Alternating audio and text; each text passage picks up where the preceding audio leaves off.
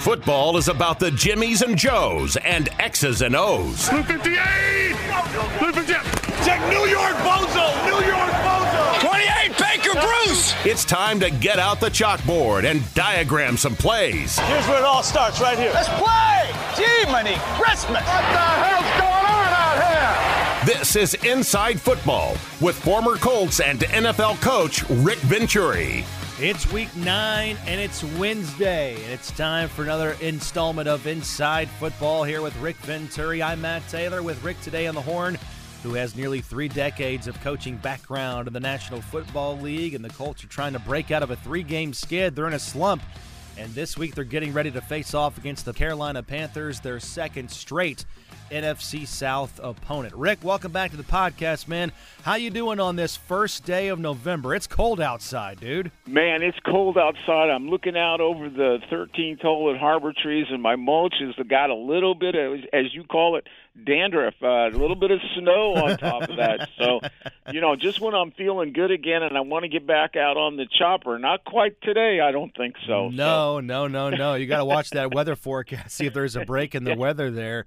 I was out last night with the kiddos doing some trick or treating. Man, I would, I had to test that man card. I was ready to go in by about seven fifteen, but my six year old she gutted it out, hit about another you know half dozen houses. You remember those days going trick or treating? Do you not? Those are some I good do, times. and as a matter of fact, I ran down to Jason, my son's house, and he had the grandkids. He had Austin, and and he was out running around all night. As a matter of fact, I never did see him. I had a little dinner, and I was gone, so I, I don't know what the heck time that twelve year old got back, but I'll, tr- I'll I'll trust he got back. So, yep. but no, no, really, a, obviously a fun time of the year. You know, we're getting into, uh, and for us. I mean, this is big money time. You know, yeah. we, we're we're starting. We're digging that little bit of a hole again, and uh, we really these next two weeks we really got to get out of it, man. We got to get out of it no by doubt. uh, by bye week, but it's it's it's only one at a time. So. I mean, the only important one, our Super Bowl this week is in uh, Charlotte. Two road games for the Colts before that week off, trying to get to five and five before the bye week. Uh, before we get into all that, let's uh, let's go ahead and put that Saints game to bed. It was, you know, certainly yeah. like we talked about after the game on Monday night. It was gut wrenching. It was heartbreaking. Yep. It was it was all the feels, as the kids say. And uh, the offense continues to put up a lot of points, but. Uh, the defense couldn't keep the Saints out yeah. of the end zone as the Colts now rank last in the NFL on points allowed on the season. In fact, Rick, it, we'll talk about this too. If, if you go back to to week 11 of last year, week 11, 2022, when the season kind of started to spiral out of control for the Colts, since yep. week 11 last year to now, the Colts are giving up 30 points per game, which is last in the NFL yep. from from that standpoint. So, how, how do you feel about this New Orleans loss about 36 hours later, kind of putting it to bed? Yeah, you know, you know, and we kind of talked about this Monday night on the on the roundtable, but it, I really haven't changed. I mean, my my world is really upside down with this team, and it's it's it's it's it's good and it's bad. I mean, uh, you know, who would have thought, you know, at this stage of the season, you know, that we would rank, you know, so high on offense. We rank in, you know, in six categories that I think are important. The lowest we rank is 13. Scoring number 6 you know, total number 8 mm-hmm. uh, rush per 4.5, number five. I mean, I would have taken this and run with it. And the reason I say it was upside down, I didn't expect that. You know, when we talked day in, day out at training camp, you know, we were just hoping that we would develop on offense with a young quarterback. And, right. you know, never did we think by now we'd be playing a bunch of games with the number two. And then my world is upside down because I'm really disappointed in the defense, and the graphic that you just pointed out even makes it worse. Um, you know, I think we had really high expectations. There were people talking about, you know, the the Colts defense, maybe a top ten defense, and it's just been a real disappointment. You know, it really has. I mean, you know, I thought that Shane did a great job on offense Sunday to get 27. I mean, he's getting a lot of yards also against top level defenses. I mean, you look at you look at Tennessee, Cleveland, you know, and now uh, New Orleans. I mean, you're talking about top defenses, you know, and he's at 160 yards rushing in every one of those three games. And, and you know, and the point total. I mean, we we've been we've been over 28 consecutive games. I mean, so you know that's really really outstanding. But then on defense, it's just the opposite. It just seems like we've unraveled, and we have no answer for it. Um, you know, 511 yards, uh, 354, and 160. I mean, for, and against a team that was really struggling, you know, and I think the two terrible statistics, uh, particularly the second one. The first one is was 32nd in points given up, and I always thought that that was your number one barometer. Now you can get some, you know, that can distort a little bit if you have a lot of turnovers, which we do. Um, but the worst one to me is we're 28th in total defense. So you're you're exactly right. From week 11 to now, we're really not stopping anybody. Mm-hmm. And I was disappointed both in the way we approached the Saints and then the way we executed. I, you know, and I'm, I'm I don't want to kill it, but you know, I would have never put Tony out there on the outside. And I've heard all the reasons and rationales, but I've watched every practice. I watched all those guys together. Tony is a very serviceable nickel. He can play inside, not kill you. He may not win the game for you, but he'll never kill you in there. In that position, this defense, you know, actually gives some help to. On the outside, okay, there's no help. This is a single high. Sometimes they'll play quarters, but for the most part, there's almost literally no cover two. So there's really no corner roll up everywhere to help them which to me is a real, real weakness philosophically right now because you know you have inferior corners. It doesn't matter how we got here. Okay, we can we can argue about roster construction, injuries, suspensions, giving away Gilmore. All those things can be argued, but that's not the important thing. The important thing is where are you now? Mm-hmm. And when you're like that, a staff, a defensive staff, their job is to mitigate the damages, and that's why you do have to help your corners. You got to play more cover two. You got to play more corner roles, cover eight, you know, cover three, cover reverse eight. You can do different things to man underneath. I mean, there's a lot of things you can do that we are not doing. So, you know, whoever we put out there is not really a top tier player in the league, regardless. So, you know, that's a mistake. And I also now this and this isn't new, in you because I've gone on this show before a year ago, I order, I, I, I argued the the Eberflus staff with us. I cannot believe the stubbornness in not pushing. When you're in trouble like this, you just let Kenny out on one side, and you take a kid like Tony, or you take a Blackmon and you play them at the nickel. I, I mean that goes back 40 years with me. You always play your outside guy has got to have priority. I mean, you can see it in the pay pay scale of the NFL. So you know, and particularly when you were going to play a team like the Saints, you know, that have so much skill on the outside, and then they have a quarterback who's a big shooter. I mean, some guys, you know, won't take those shots outside, but you and I know that guy will. That guy will take it at any time, which he proved it. And then we're really we're really struggling uh, inside on the interior, and that's something that we have to really fix. I mean, you just can't sit there and play with the guys we're playing with uh, you know, without you know changing up. And the change ups to me, I talked about them last week. When you're in your over, that's when you want to be firing your Mike. That's when you want to be firing Franklin, coming off the edge, moving that nose guard so they don't get a shot at him. And then for the life of me, and for the life of me, I can't understand why we're not jumping into some bear. I mean, everybody else in the league, it's either now they're you're going to see it almost every down this Saturday in Charlotte. Yeah. I mean, you're everybody's playing bear. If it's not their first defense, it's their second defense, and that really would make us better both on the rush game and on the pass rush game because we're not, you know, we're really not getting the pressure. You know, and, and it, you know, if it's not Buckner or Ebukam, it's just not there. I mean, it's really not there. And the problem Buck has interior is you can slide the protection to a three technique almost the entire down and he's still getting some pressure but it's you know you can't count on an interior guy to do it. So you know we got some real issues and until to me until we come to grips schematically it's not going to get better. Rick what what would you you know you're, you're playing carolina today.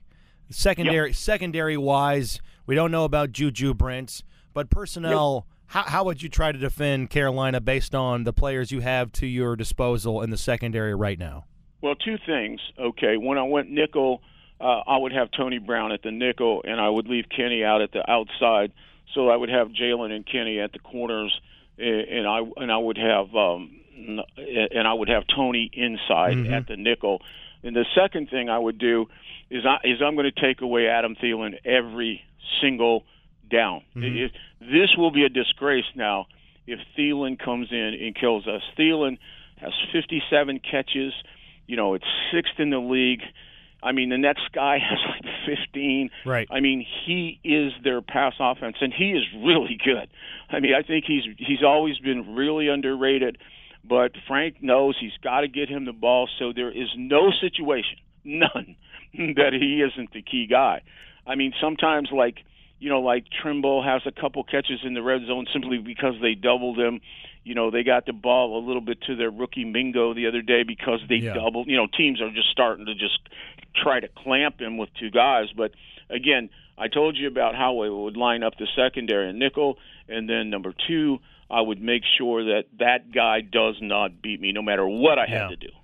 All right, then. Well, let's close out the capsule here on the month of October. Now it's on in November, where the Colts are, as we said, they're going to play two road games, including a game in Germany coming up, then a bye week, and then a home game the Sunday after Thanksgiving. And up first, a trip to Charlotte to take on the Carolina Panthers, who are one in six. They're off to their worst start since the 2012 season. They're in last place in the NFC South, and they own the second worst record right now in the NFC. But they did notch their first win of the season last Sunday. They beat the Texans on a last second field goal, prevailing there 15 to 13.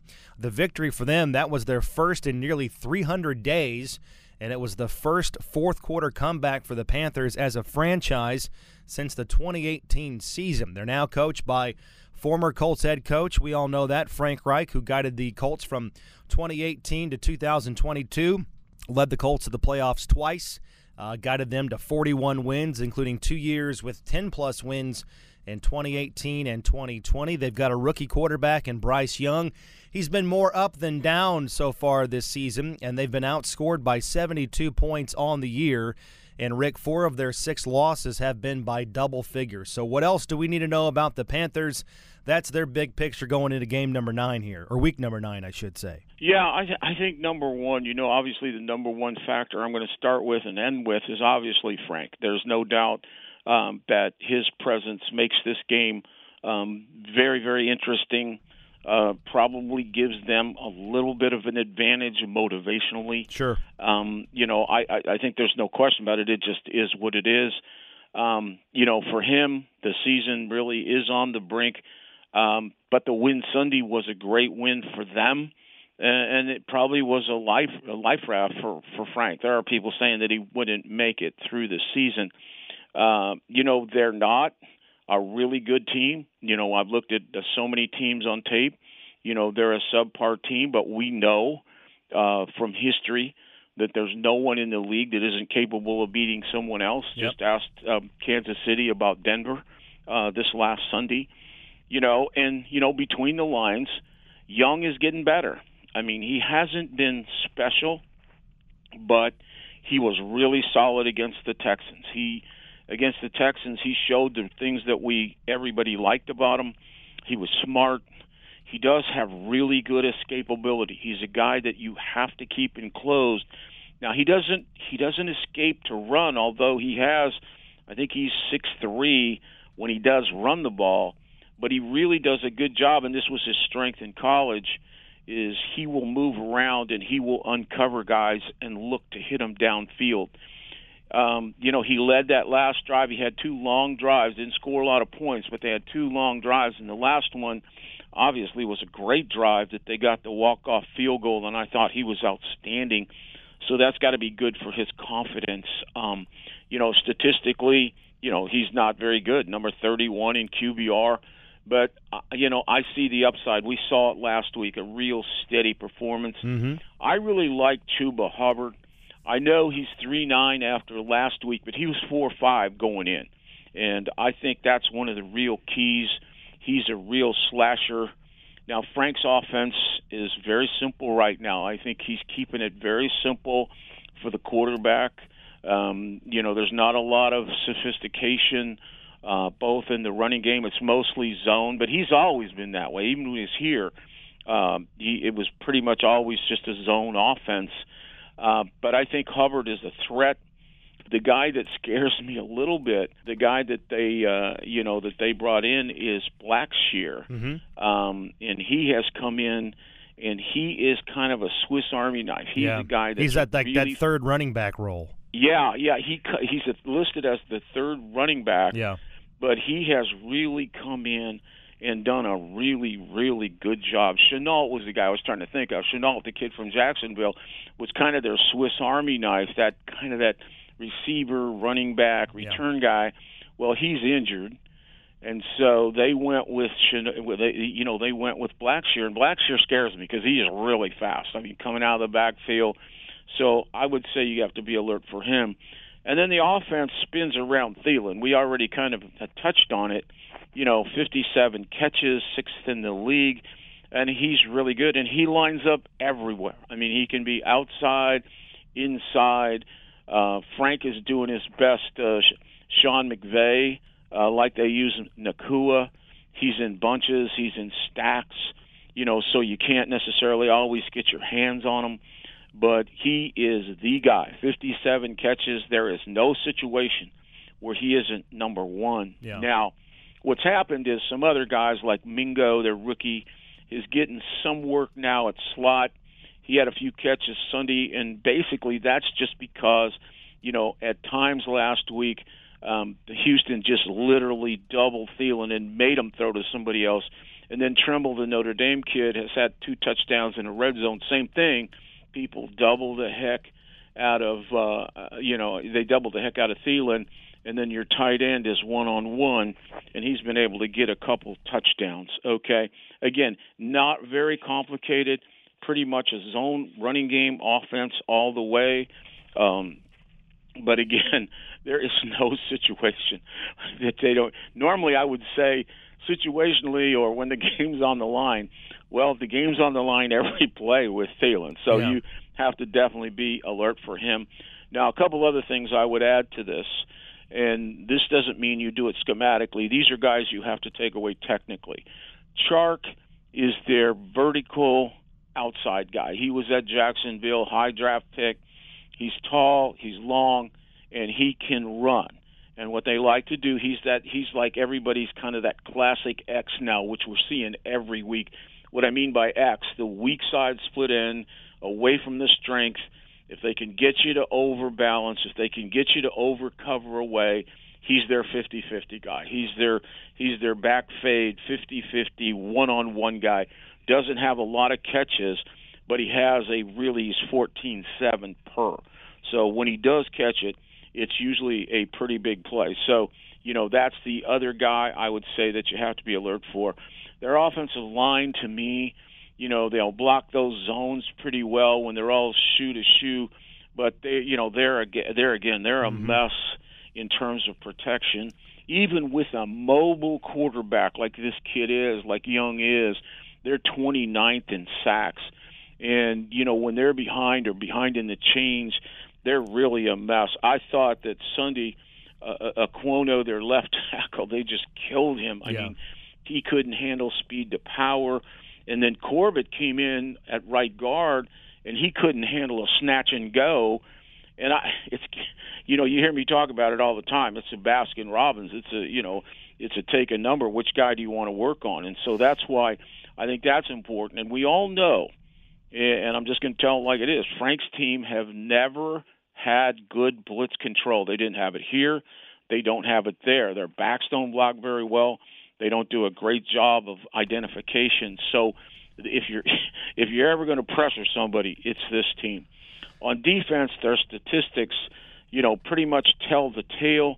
Uh, you know, they they they will play good if they get an advantage. If they get an advantage, you see they they have a really good. I think they're number three on third down, and they're number six versus the pass. So there's a strength there, but they need advantage. The rest of it, 30th in scoring, 31st in the red zone, and this is a good one for the Colts, 28th in rush per. They're giving up 4.7, but they have some good players. I think Luvu, their inside linebacker, who I didn't know a lot about until I mm-hmm. looked at the tape, he's a really good player, Matt. I mean, in all aspects. You know, he's a tackling machine. Yeah. He's a terrific blitzer. He's got three and a half sacks. I mean, He's uh, he's second next to Burns, and then they have a real fast edge guy in Burns. You know, Burns is a guy that can come off that edge and smoke it. He has five sacks right now. As a as a team, they play really hard. I mean, they really go. But to me, when I watch them, they're out of control. Their angles aren't good. They're flying around, but it's not always purposeful. And when you're when you're like that, you become a bad tackling team, which I, I think they are. You know, they lost their guy, their local kid here, Chinn. Uh, he's he was their big nickel safety, played all over. He's being replaced by a young kid named Robinson. And in base now, they'll play some over with um, quarters and quarter half. But I tell you what they're going to do against us. They're going to major in five man bear. You know, Frank wanted to do that a year ago, and and the guy'd never go along with it. And they play two types. They'll play a five, a regular base bear with five, you know, five front guys and two linebackers, and then they'll play a five-one-five where they'll play five, one linebacker, one nickel, and four defensive backs. So it kind of depends on the situation, but they'll play bear or they'll get in there over and they'll blitz those two guys inside, those two linebackers inside. And so, in general, what you're thinking is they are really aggressive on first down. I mean, they want to stop the run. They're going to, and particularly with our team, with Jonathan and Moss, they they are going to load it. I just guarantee you, they will load it. And uh, you know, so I mean, be alert for that. If they get long yardage uh, in their four-man line, they do a lot of overloading uh, to one side. And like I, you know, the, the the irony again, they're third on third down. Burns has five sacks, and don't forget Houston, who was here. You know, he plays opposite. He plays opposite Burns. You know, he doesn't have a big year yet this year, but this is another kid. I always look at history on guys like that. That's just a kid with 112 sacks, 19 strips. So, and he'll be highly motivated as mm-hmm. well. Um, I like their corners, Henderson, Jackson on the outside, um, and uh, Hill at nickel. But I think you can go after them. I think you have to because they're going to load it. Like I said, they're going to load that front. And so I think you have to go after them, and I, I'll, I'll get into the must on how to do it. Right. Uh, but in, in, but I think they have an issue because in order to load it, they'll just they'll be naked. They'll be naked most of the game, and then when they're not, because they rush five a lot and they bring five, they also have real problems underneath. I think it's horrendous. And then when you're when you're trying to drop those guys from the line of scrimmage, they get distorted in those underneath drops. And so, you know, you got to be good. But they're dangerous. Uh, you know, they got edge guys that can make it tough on you. They got a terrific blitzer in Luvu, and they have really solid corners. So, you know, there's there's a method for them to not only be in this game, and you know, at the end of the day, at the end of the day, they held Houston to 13. Right. And what was it, 235 yards or something? I mean, they had a really good day on both sides of the ball Sunday. All right, then. Well, let's bust out the blueprints now. Let's get specific here. Let's start first with the Carolina offense. The Colts, as we said, they're hoping to keep that point total down this Sunday after allowing at least 37 points in three straight games for the first time since the 2018 season. Frank Reich, who called the plays here in uh, Indianapolis, he's handed those duties off to offensive coordinator Thomas Brown who's in his first season in Carolina. They're averaging just 18 points per game. They've been held to under 20 in three games already on the season. Bryce Young is the rookie quarterback. He's out of Alabama. He's the first overall pick. And like we said, it's been a rocky start to his career, but uh, he, he, did show some poise on the game's final drive last Sunday against the Texans, um, which should quiet some of his critics for the time being. Uh, he posted the best game of his young career. He had a 103.6 passer rating uh, against the Texans, outdueling fellow rookie quarterback C.J. Stroud. And we all remember him at Alabama. Alrighty, the only quarterback in school history there to pass for at least 3,000 yards in two seasons and finish second all time in passing yards and passing touchdowns. He was 23 and 4 in college and won the Heisman Trophy in 2021. And as you said, the favorite target for the Panthers, former Viking Adam Thielen. It's not even close. He ranks sixth in catches this season with 57. The running game there, it's split up between Miles Sanders and Chuba Hubbard, and they like both Tommy Tremble and Hayden Hurst at the tight end spot. So that's the skinny on the Panthers on offense. Rick, help us kind of fill in the gaps as uh, Frank Reich plays his former team orchestrating that offense. Yeah, you defined it very well. I mean, they're gonna, you know, they're gonna try to keep it simple, keep, you know, shorten the game, uh, try to keep it simple for the quarterback, try to keep him out of bad situations, keep him in advantage all day. Uh, you know, they do a lot of quick rhythm passing on first down, bootlegs, things that you know they'd like to think they could be at second and four. Uh, and I think you know their their life will live or die based on how well they do that. Um, as I said, they're uh, very very simplistic. I think that's by design. It's almost exclusively a zone run team. And when you start talking about who you have to stop, you know, I mean, that starts with Hubbard. Sa- Sanders was going to be the starter, but he's been nicked up. He did play a couple plays Sunday, the kid from Philly, but in reality, Hubbard has really been the guy. And like I said, going into Sunday's game, he was uh, 4.5. Now he got shut down, so it's down to 3.9. But he was he went into that game at 4.5 per. He's a real slasher. And then again, the the offense really revolves passing game all revolves around Thielen you know, with complementary parts, Chark outside, and as you said, the two tight ends inside. Uh, I think the danger zone you got to be alert for is Blackshear. Uh, I look at him as a, you know, a Swiss Army knife. You know, a guy that can come in and all of a sudden run a wheel route. You know, a guy that can run a sweep really quick. A guy that could split out and get you in the seam. Uh, I just, I just look at him as on a team without a lot of weapons, a guy that you have to know where he's at. Um, again, uh, their offensive line will do an adequate job on zone runs. Um, and that's why I like Bear because Bear had Bear. If you remember last year, Bear just shuts down zones runs. I mean, we couldn't make an inch, even with Jonathan Taylor a year ago when they gave us Bear. Uh, but anyway, uh, again, it, it'll revolve around how well the quarterback plays.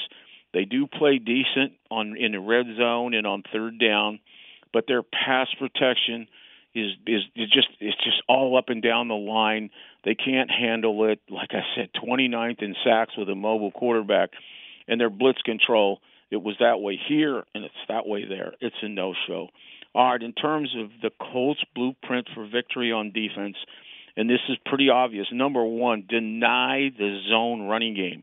Like I said, Hubbard is a slasher, and Blackshear is a loose play guy. Was scary Sunday, speeds up the game. We have to dominate that line of scrimmage, force those second and longs where that offensive line will be in trouble. I would I would do two things. I would get in my over, and I would bring outside pressure and move inside so that I'm taking away, you know, the bootlegs, I'm taking away the edge plays, and I'm moving that nose tackle, and then I'm going to jump into bear, which we've never done with five man front because I know that Frank just will he just has no answer for it, and uh, that's also good against a play pass and boots. Again, we want to make them one dimensional. That is their enemy. Their enemy is a game that they get behind in the chains and they have to throw drop back.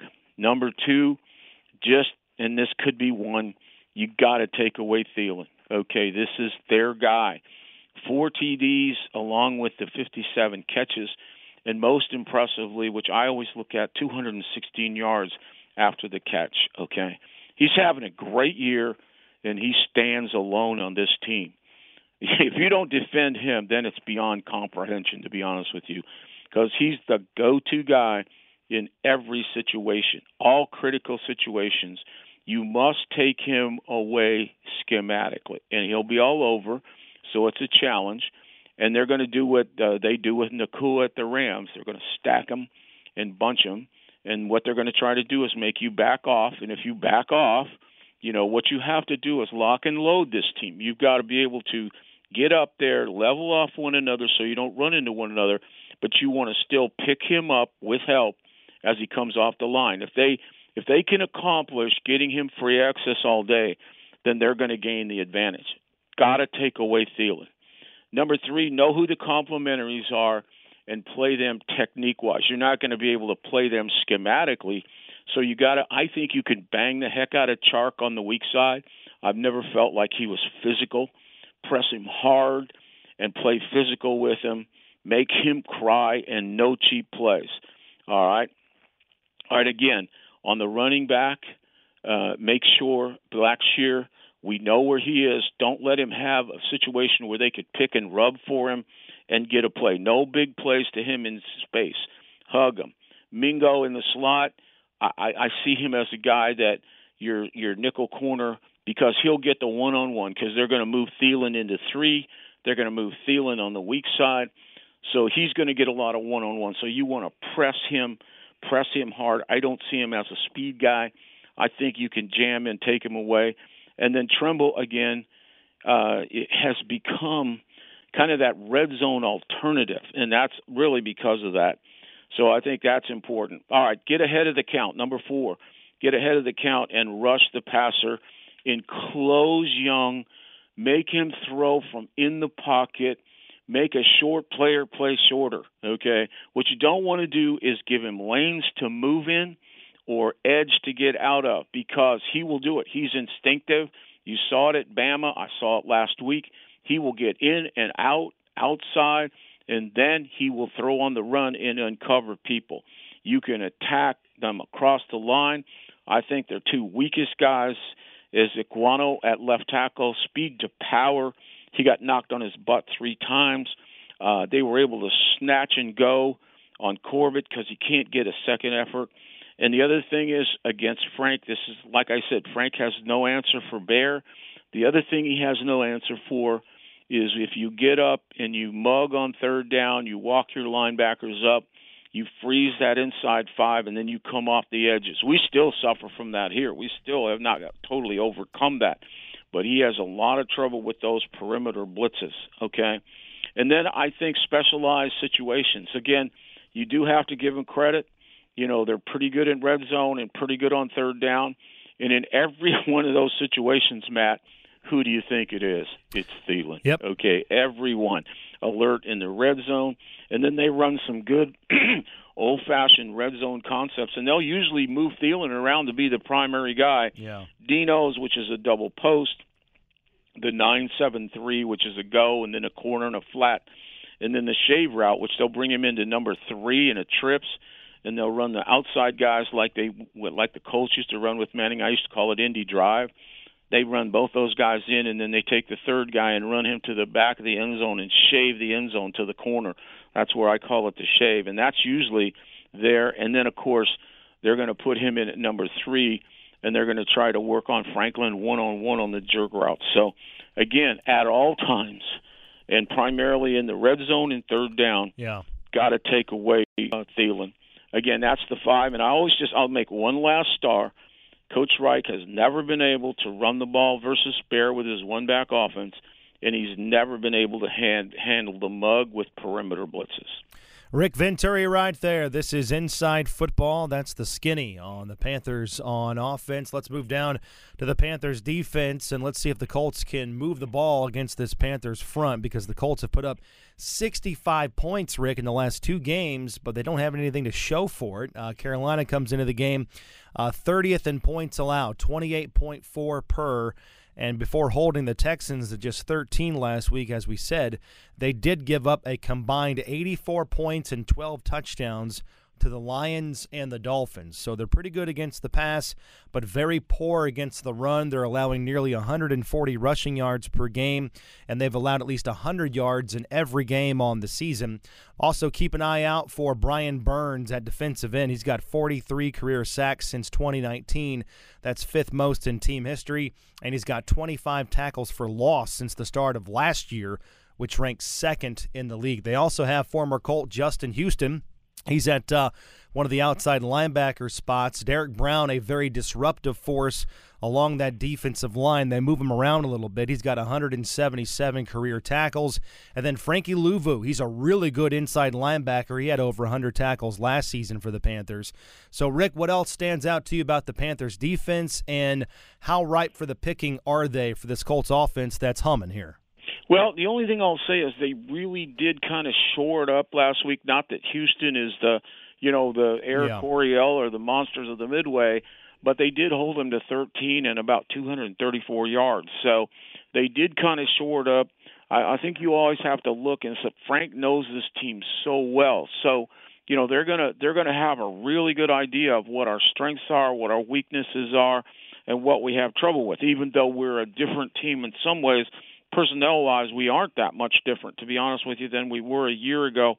Uh, the, you know they have struggled, as you said, total red zone. They have really struggled, and they've given up a lot of big plays. Uh, they play hard, but not necessarily purposeful. Uh, I think what they're going to do with us is they are going to play really heavy on first down. They are going to try to get into that second and long. They're going to try to take Taylor and Moss out of the game. They know that if they could do that, that they're going to have a chance to survive. And they know that even though we're better this year, we struggle with the Bear defense to some degree if somebody like Jacksonville would play at the whole game. Well, they, to me, without Jacksonville's talent, are the closest philosophically to Jacksonville. I see them playing the bear, either the five-two-four, meaning two linebackers, or the five-one-five, meaning one linebackers and a nickel. I see them playing bear the majority of the game. I see them when they're not in bear. I see them in over, but firing the linebackers and really firing the two middle linebackers and really trying to wreak havoc with us. They their crusade is going to be to shut down Jonathan Taylor and Moss on first down. Then, if they get in longer yardage situations, now they'll begin to add more coverage. Now you'll see dime pressure. You'll see what I call one lurk, which is cover one with a rat in the middle, uh, an eight or a reverse eight, meaning a roll either weak or a roll strong. They do a good job with like a high buzz where they bring the safety in, looks like a quarters, but he'll sit in the weak side curl. And then there's a little bit of Tampa two and two busters. So if they can get ahead of the count uh, with their corners and their rushers, including Luvu, they they can they could that's where they could be good. I mean that's you know it's it's no it's no uh, accident that they're number six in the pass and they're number three on third down. So again, their crusade is going to be there. So, in my opinion, and I didn't mention Derrick Brown. You're right. I'm glad you brought up Derrick Brown. Derrick Brown is the one guy in the front interior who is disruptive, and he does move around, as you said. Uh, so you know, I kind of I kind of target Derrick Brown in the first level, Burns and and uh, Houston on the outside, and then Luvu in that second level, and then I really do like their corners. All right, all right. The Colts' blueprint for victory on offense. All right, we got to pound them, and I think because it's going to be bear, I think it's going to be off tackle and to the edges. I think you're going to have to. I think they're going to put those three big guys down inside and say, okay, we're going to hold on to you, and we're going to get Luvu, and we're going to let him run to the ball. Um, so I think it's going to be an off tackle and edge game. Again, I think our good running backs, our great running backs, actually should think big plays. Okay, this is a team that, as I said, they go really hard to the ball, but they take poor angles. They're not a well drilled angle team. And when you're like that, what happens is you miss a lot of tackles, and they miss a lot of tackles. And so we have to be able to get big plays, and we are doing that. We have to be able to continue to get explosive plays on the running game, and we got to keep that running game alive. And I think the key is this this week we have to win against a loaded and pressured first down front. We can't I don't think we want to abandon it. I think if we abandon it, I think we give them the advantage. So but that's the challenge because it's not going to be easy. All right, number 2, we have to attack their corners, which I think Jackson and Henderson outside are a strength. But because of that loaded front that I just talked about, on the outside, they're going to let those guys one on one. All right. And on the strong side, especially the strong side of your set, let's say you're in a pro right, their left corner is always going to be man. Occasionally they'll go cover eight and roll weak. But on the strong side, whether it's strong left or strong right, that guy is naked, as I said. So until third down, you want to get after him. And one thing I noticed, okay, if you use Zen motion, in other words, you know, put, you know, right right now we're we're wearing him out, but I like it. Downs use him in motion, or you stack him, or you bunch him. What happens with them is even if they're in man-to-man coverage, they immediately back off. They back off. They don't try to lock and level. Why teams aren't doing that is beyond me because we always did that lock and level against those kinds of teams. But what you can gain if a team backs off, it means you can get free release and then you can run downs on them one on one. And I don't think they can stay with him. I, I mean, and, and a lot of it may be underneath. It may be a lot of outs and things like that. But again, use your stacks, use your motion, get that strong side corner off on first down, first down, and get after him. Also on first down, attack with play action underneath. I, I mentioned this before. They like to come with five, and they like to play a three short, three deep. Okay, now that is void underneath. I mean, you, it's hard to play three under and three deep. It's not hard to play three under and four deep because your safeties can dive on curls. But here, there's there's a lot of area in there to cover, particularly with a play fake where you get the backers to bite. Plus, they have guys that, that like defensive end. They'll drop Houston or they'll drop Burns. But when those guys are dropping, particularly with play action, they get really distorted getting back. And again, I think those inside holes are there. Now that's where that's where I'd really work underneath and use Downs and Pittman in those holes underneath because Pittman is really good when he plays almost like a tight end. He, Pittman to me really plays like a tight end, and I think he would be outstanding to use in those underneath holes while you lose when you're using downs outside on the corners. All right, number four. In the end, you got to protect the edges. You got to look at who they are and who they could be. Burns is legitimate. Burns is a five sack guy. He can run the edge. He's not a big speed to power guy. He is a finesse, get off the ball, run the edge, turn the circle, and he can go. And then I would never underestimate Houston because I always think guys like Houston have a game or two in them in the course of the season. You know, they're they're aged, they're up in the, but still, what is it, 112 or 116 sacks? And we've had Houston. Houston, you know, he's had like 19 strips and five picks. So, you know, those guys off the edge, and then I think one of the best blitzers in the league, one of the best blitzers in the league is Luvu. So, again, again, third down, you know, they got three guys there that can make a difference. All right. All right, and then number three, I think be alert for the blitz package on third down. They're going to see it. They're going to if they can get Minshew behind an account, they like to get over there, mug with the overshift, and then they get in that delta, and then they have you know in in that sense, then they have a uh, then they have a couple linebackers with Luvu in there, and they will get up there and fake, and they'll blitz, and then they'll bring those edge guys. They've seen those edge guys the other thing they do a lot of is their nickel and their Mike come. That is that is Hill and Luvu. They'll bring them both to the strong side, and then sometimes be alert for what I call green dog. A green dog is is when a let's say a Mike backer has a fullback and the fullback blocks, then that triggers the Mike to rush. He's not an immediate rusher. He's like a second wave, and they kind of do a they do a good job. But again perimeter blitzes have not been Minshew's friends, so we have to make sure we protect that. So, you know, those are the key issues uh, when we get really. Uh, and again, I think it still comes down to keeping our yeah. identity, and we have to pound them no matter how hard they play us up front. I like it. Those are the blueprints right there from Rick Venturi here on Inside Football. And to close it all out here, Rick, I mean, listen, big picture, if the Colts, if they want to turn their season around and ultimately push for the playoffs here in the month of November and December, these are the types of games they got to win. You just kind of mapped out how the Carolina Panthers still present a uh, formidable challenge, but and I know it's the NFL, it's any given Sunday, but the Panthers are 1 in 6. They've been outscored by over 70 points on the season. You got to take care of business in games like this even though Carolina can still win it. It's not going to be easy because the Panthers did uh, find some momentum last week in their first win, uh, knocking off and upsetting the Texans.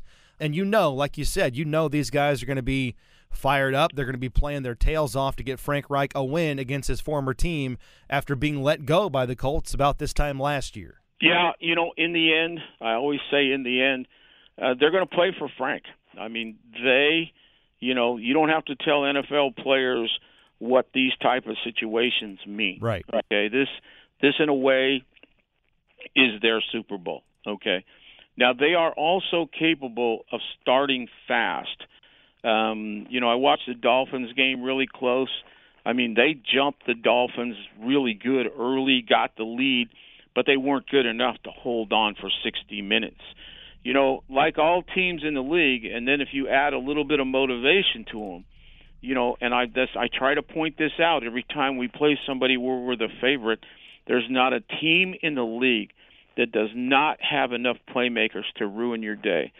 I think the quarterback is improving, and he can play in the playground. He can play outside. Uh, he can play outside of the guardrails. Thielen is a beast, and we have not done a good job. We've been a kingmaker against every top receiver that we've played. Yeah, five of them. Five of them this year, right? That has to change. Yeah. Now, I mean, philosophically, you have to come out of there and say Thielen will not beat us. Then on defense, I like Luvu, I like Burns, I like Houston, and I think their corners can play in advantage. I do, and I'm bringing him up, and his numbers don't show it, but just have your eye on Blackshear. I see him with bigger role as we go on. Now, the important thing, and you just said it, there is no yesterday, there's no tomorrow. The Colts must play right now. All right, they have that again. Carolina will have early juice. We talked about motivation.